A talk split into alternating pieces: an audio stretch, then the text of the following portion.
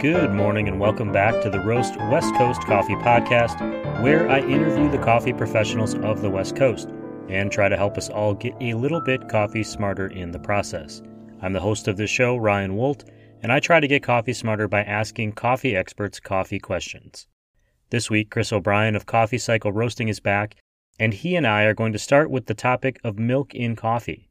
We're going to veer into latte art, the mechanicals of a piston driven espresso machine, alternative milk drinks, and even capuchin monks. If it hasn't been obvious from previous episodes, or this is your first time listening to the Roast West Coast Coffee podcast, I want to clarify that for the first year of Chris's coffee shop, Coffee Cycle, it wasn't yet a roastery, I worked there as a barista, trying to immerse myself in the world of coffee. I had asked him if he would teach me the ins and outs of coffee, and he responded by giving me a job one day a week, which turned into several days a week, which led to a lot of really interesting and sometimes weird conversations around coffee. It's why this show exists. So, if you're wondering how we get from one topic to a seemingly completely unrelated one, it is because of the hours spent standing two feet from each other behind the coffee bar, which gave us the freedom to let conversations wander. I was never a great barista, and I never will be, but those mornings brought me to here, Roast West Coast, where I get to keep learning about coffee and sharing that knowledge with you.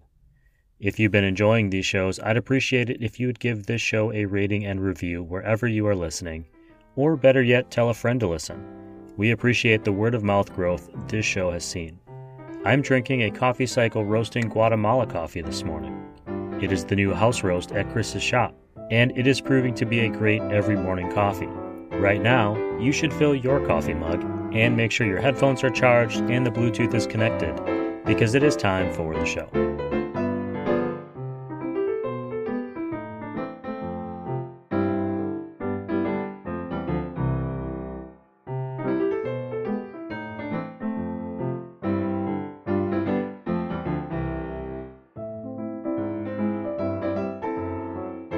Chris O'Brien. I see you uh, cleaning your glasses over there. It means you're here on the show. I should tell you, I just got glasses of my own. I have acknowledged that I am aging and my eyes are getting older, and I need glasses to say drive at night, which happens once or twice a year. But now that you're back on the Roast West Coast podcast for another episode of Coffee Smarter, I want to ask you about everyone's favorite topic, which is milk. Mm. and I'm going to ask you to hang on one second because apparently my computer is not plugged in. And I got to plug it in. I think it was the cow. Moo. Moo. Moo. Moo. I have those moos on on uh, record, so I'm using them. Can we just record a whole a whole episode of me mooing? I, actually, I want us mooing. I want to moo together. Will you moo with me? You are clearly from Wisconsin, my friend. I may have mooed at the sunset with a cow, you know, every now and again. Uh, but let's get back to it. Milk. People put milk in their coffee. Sometimes they put regular milk. Sometimes they put whole milk. Sometimes they put almond milk, cashew milk, soy milk. There's a gajillion different milks. I think for a while it was kind of like a joke of like how many alternative milks there were. Macadamia milk. So I want to ask you, what's your opinion? Why do, one, why do we put milk into our coffees? Why do we do that? And two, alternative milks, your opinions on them? I'm going to kind of let you take the floor and run with it however you want. The topic is milk. Cool. Cool. No, I can. I can. I, can uh, I, I, I tried. Right. Um. So yeah, I've mentioned a couple times on the podcast before how when we add cream and sugar to coffee, we get this sort of coffee ice cream effect. Is is how I like to describe it, and I'm totally stealing that a little bit from my my my good friend Brant Rakowski, who's the head roaster at Nostalgia Coffee. He's the first person that put it to me that way, and it really encapsulates kind of how I feel about about milk and sugar and coffee. That's a nice little uh, teaser because if anyone's listening, Nostalgia is going to be on the show later this year. Uh, the Taylor from Nostalgia Coffee. Yeah, I mean, and they're a great roaster, and uh, and Taylor and Brant are both great, awesome coffee people. So you know, you should have them on the show, and I sort of assume that you would. But uh, chemically, I'm not super well versed on exactly the composition of milk and what happens to it when you steam. But we do know a few things, which is that the combination of the sh- naturally occurring sugars, lactose, anything that ends in OSE is a sugar, generally. Uh, lactose, the sweetness of lactose, uh, the protein that's in the milk, and the fats that are in the milk all help kind of create this this effect um, when we add it to coffee that, that tends to pair pretty well with the coffee. And I don't know historically when we started adding milk to coffee. I'm not not really sure about that. I know a few things about the origin of cappuccinos and the fact that adding milk to this sort of it wasn't quite the same as espresso is now, um, but this concentrated coffee beverage that they were kind of calling espresso back then. I think in Austria, they added the milk to the coffee and it made it look this kind of tan brown color. And there was a garment worn by some, I think it was monks, that was capuchin. I don't know how to say the word. It's C A P U C H I N. But basically, adding the milk to the coffee made it look the same color as these robes.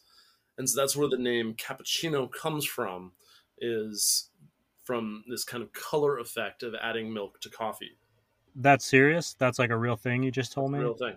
It's a real thing. It's I'm. I'm pretty certain. I mean, I, I don't have like a reference that you can look up to verify that, but I'm, I'm pretty certain of that. I mean, one of the interesting things about coffee in general is that a lot of this knowledge kind of gets passed down person to person, or you read it somewhere, and there's not a whole lot of like really well concentrated, authoritative coffee texts.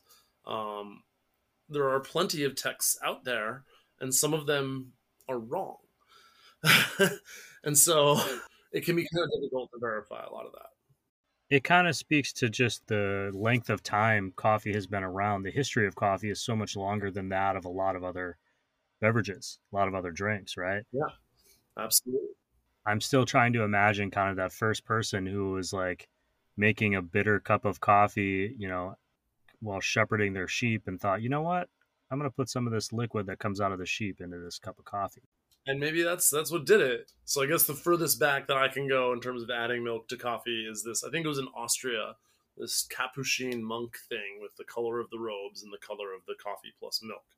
But so let's just accept it as a given that, that people like this. It has to do with the chemical composition of the milk, but people like it, and it's they liked it enough that it became this whole thing with steaming the milk in these pressurized espresso machines and adding it to this super concentrate, concentrated pressurized coffee. And that's really been around for i think 80 to 100 years something like that. I think the uh, piston driven espresso machine is, is like uh, i think it's 30s 40s type of thing.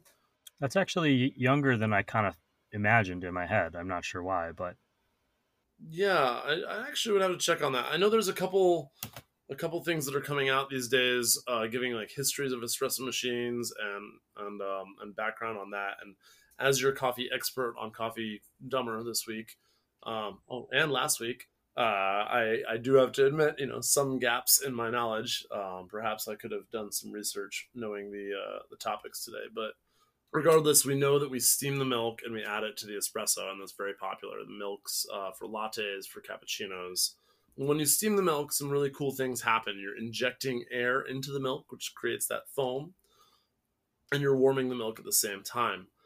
We've been doing this with with cow dairy milk for a long time.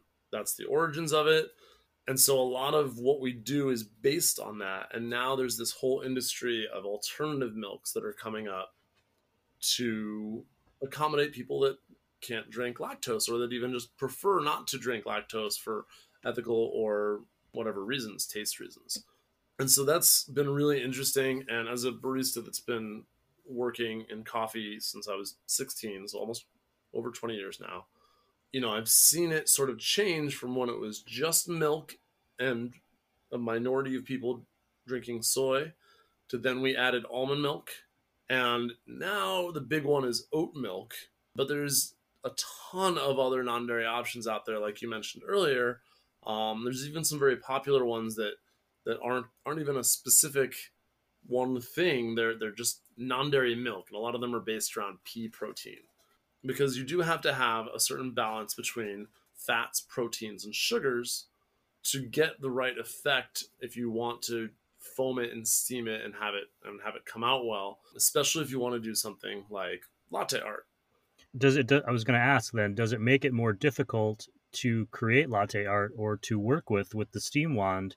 Because I'm assuming that decades of of um, experimenting was all based around this idea of milk, and then almost overnight you were expected to create the same sort of frothiness in the milk or creaminess in the milk or or whatever with all of these other different chemical comp, you know breakdowns. I mean, they're they're all milk in you know in name to some extent, but they may not react the same. Well, Ryan, first of all, I want to say that I was very nice to you on the last podcast episode. It's true. And so you worked as a barista for a year, and your total inability to form any latte art on any beverage does mean that you do need to ask this question to me now not being able to and not being allowed to are two different things. I just want to make that clear. You know, I think if you were to interview my staff, which you're probably forbidden from doing, but if you were, I think that they might have a slightly different idea on exactly how uh, strict I am on. Uh, well, you know, parents are always strictest with their first, Chris. oh, aren't you older than me? It, it doesn't matter. Anyway. So, so the answer is to, to the basic um, question that you're proposing there is that yes, dairy alternatives are often and usually harder to steam well than regular dairy milk. And some dairy milks are harder to steam than others. Non fat milk, when you've skimmed all the fat off the top of the milk and it's, it's got 0% milk fat, is very hard to foam well and does not create it does not hold its foam well enough to create good latte art. It's possible to create okay latte art, but it, you're never going to have as, as quick and easy results as with a whole milk or even a 1% or a 2%. Does that matter for the taste to them? Or is the latte art just kind of like this fun thing that we've decided that we like to do? You know, that is a really, really interesting topic that I'm very excited to talk to you about in just a just another minute all or right, two all right, because I want to talk. I want to talk a little bit more about some of these other alternative milks and how they affect it. Because latte art, well, I'll touch on it quickly first now, which is that latte art does not necessarily make your beverage taste better. Sneak preview, it actually makes your drink taste worse. That's what I want to talk to you about later. But having latte art on your drink is a sign that the barista did a good job steaming the milk because only with well formed microfoam can you pour latte art. The fact that the art actually has an effect on the taste of the drink, that's something that not a lot of people like to talk about because it sort of sucks that it makes the drink taste worse. It's pretty minor, but there are definitely a lot of non dairy milks that don't form a good enough foam, a good enough microfoam to make good latte art with. And therefore, it can be sort of looked at as if you're barista has not done a good enough job with your drink. So, you know, back when I was first a barista, it was just soy milk was the only option. And soy milk does not steam very well. As time went on, people developed more and more different soy milk options so that there were ones that were barista specific and had been crafted to foam and steam better. Then almond milk came on, and this sort of a similar progression happened with almond milk because almond milk also doesn't steam that well. There might be some baristas that are listening to this podcast that are like, "Well, I love how my almond milk steams." Well, when we first had almond milk in cafes, none of them steamed well, and that's that's that's a newer thing that some of them steam well. And generally speaking, I think most baristas will admit that that even the best almond milk still doesn't steam quite as well as a nice regular whole milk the really popular option right now is oat milk. And oat milk, made from oats, does actually steam and foam really well. And it makes great foam, and you can do great latte art with it. There are a couple other options that also foam really well. Um, our cashew milk that we make foams incredibly well. I don't know why. I, I mean, I know that it has to do with that balance of proteins, fats, and sugars but I didn't expect that when we started making it.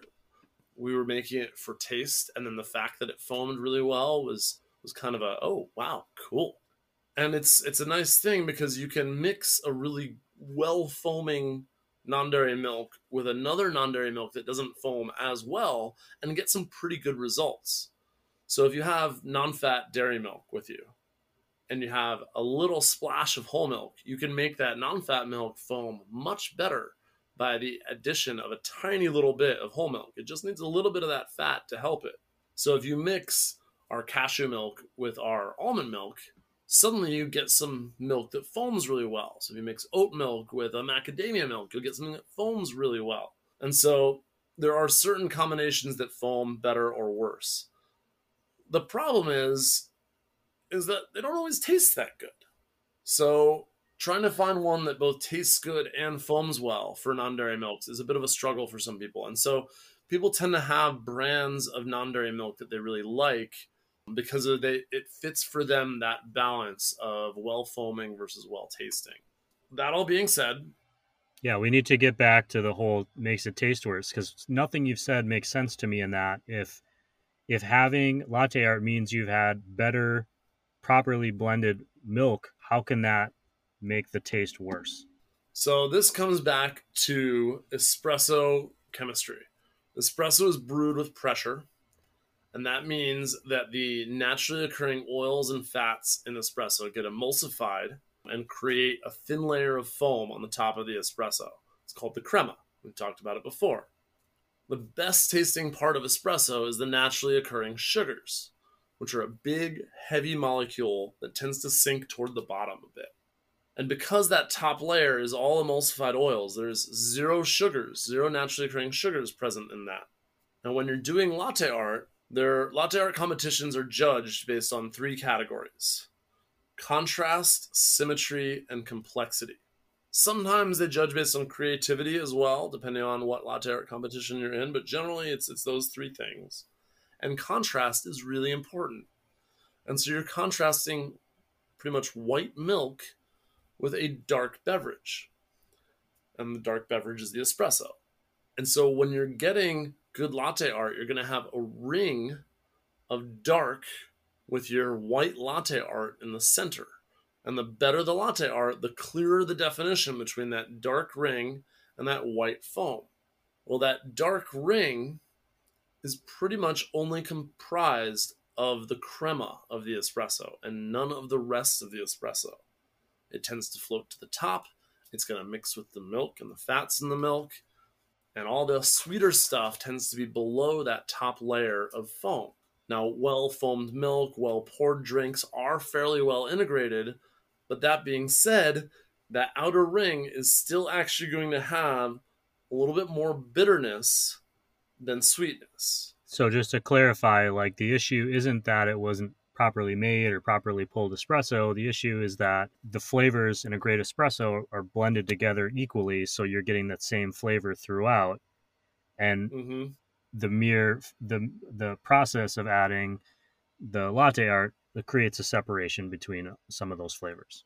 Correct. So there was there was this this all came out a couple years ago. I forget who did it. It might have been this Australian barista champion guy, Matt Perger, but somebody basically did a blind taste test on a bunch of well-made and poorly made drinks. So they basically they foamed if you make a drink, you pour latte art on it, you make two drinks side by side. You pour latte art on both of them. They're both perfectly made drinks. Then you take one of the drinks and you stir up the top so that you eliminate the latte art that was poured there. And someone blindfolded drinks both of them. They're always going to like, or almost always going to like, the one that was stirred up more better because you've reintegrated it properly. So your latte art actually makes your drink taste worse. Sorry. Well, that's a bummer. but I think it comes back, you know, it, it goes something to be said for for the consistency of coffee and for the consistency of these products and how difficult it might have been. I feel like you kind of mentioned a progression just earlier. I just want to touch on this uh, before the end of the show today, which is for a long time it was milk and then soy milk was the alternative and you had time to kind of work and figure that out. And then almond milk came along and kind of had its day. But all of these other non dairy alternatives have come along fairly quickly. So you were adapting your your skill sets kind of on the fly if you decided we want to offer this to our customers, whether it was macadamia or cashew or almond or whatever. And I would just like to say for anyone listening, when you spend six dollars on a thing of oat milk, oat milk is water and oats. It's oatmeal, blended, filtered. That's just my opinion. Yeah, and it tastes like cereal. but it works. Uh, I actually use oat milk at home and make oat milk at home, which is exciting. but I don't buy it for eight dollars or ten dollars a carton. I make it. You make it? Nice. Yeah. You soak them overnight? Meh. Sometimes. Nice. nice. It depends on how lazy I am. Nice. Uh, the one thing I will say to anyone listening about making your own milk, whether it's a nut milk or an oat milk or, you know, I suppose a cow milk, is you're not getting the same preservative uh, process that you would if you were buying it from the store. And so you have to understand that that milk will go bad. So my oat milk generally has like a three to five day window where it tastes like really good oat milk. And after that, it starts to to change. the chemicals start to change, and and it looks different. You know, if I put it in a glass jar, like it'll settle, and you'll have like a thick layer and a watery layer, and got to mix that up. So you gotta you gotta be willing to to go through that process if you want to make it at home. Try adding lecithin. Lecithin. Yeah, you can get soy lecithin or sunflower lecithin, and it's a it's an emulsifier. It's a binding agent, so it binds polar and nonpolar. It makes oil and water mix basically. So if you're getting that separation, try lecithin, blending it in there, and it might keep it from separating. I'm afraid of any ingredient that I don't think I can spell. Well, that's fair. It comes from sunflowers, so that's that's nice, and it's it's sold as a supplement. Um, it's actually supposed to be quite good for you. Oh, I'm not concerned about uh, it's you know whether it's healthy or not. I'm just afraid of things that I can't spell for whatever reason. Well, you eat a lot of lecithin. I'm just warning you. But there's a, there's a lot of it in your life. I promise. I feel better educated about milk. Chris, thank you for being here on uh, this episode of Coffee Smarter. I think we are only doing one more episode this year, maybe something special later on in the season, but Ah, you got other experts. I know you've moved on. You know, you broke you broke through the glass ceiling of coffee experts on this show, because before you there were no coffee experts on the show, and now other experts want to share their expertise, and we want to, you know, it's not that we think they're they're more of an expert than you, in all cases, but we want to get some other perspectives. So we are excited. We do have uh, Siri is back from Lofty Coffee. She's great. She's great. Jay Ruskey from Frinj Coffee has a different perspective, and oh, we're going to awesome. talk a little bit specifically about climate change later this year. And so there's a there's a lot going on this season. So we're excited, but you will always be the first and always be our go-to, Chris. I promise you that. But only because you work for free. I, I, you know, I do. I, all I want to see is that beautiful face of yours and hear that sweet, sweet We're gonna have to edit that out. we'll see you again soon, Chris. Love you, buddy. Thank you.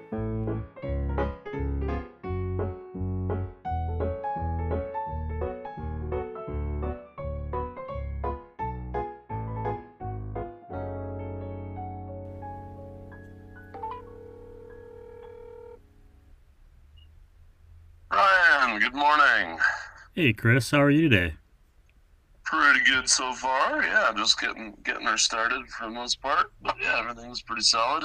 Cool. I had a question for you based on one of our recent conversations about milk and latte art tasting. Sure. Well, I'm always happy to answer questions about milk and latte art tasting. Cool. In our Coffee Smarter episode about milk, you mentioned that they determined that latte art makes coffees taste worse, which was sad to hear. Uh, but they discovered that by setting up a blind kind of tasting where one cup had latte art left in it after it was prepared, and one had latte art that was all stirred up so everything was mixed together and then tasted. my, my question is wouldn't an accomplished or kind of even a regular everyday you know cappuccino drinker be able to tell which was which based on the texture of the drink kind of therefore impacting the results of the blind taste test um, honestly, I don't think they would really be able to detect the difference in the texture of the drink. Um, a lot of what we do when we're pouring latte art is continuing to agitate the milk before we pour it in to keep an integrated texture between the foam and the liquid milk. And so adding some more agitation by stirring the, the latte shouldn't actually take away from or change the texture of the surface really detectably. I think that uh, that's that's how I would imagine. But even if someone were to determine the difference, I would imagine that they would more likely, therefore, pick the other one. So if it does bias a blind decision in any direction, I think it would bias it in the direction of choosing the latte art one, which clearly didn't get chosen. Okay, well, that was my question, Chris. I really appreciate your time. Oh, of course. I hope that was helpful, and uh, always love chatting with you about coffee anytime.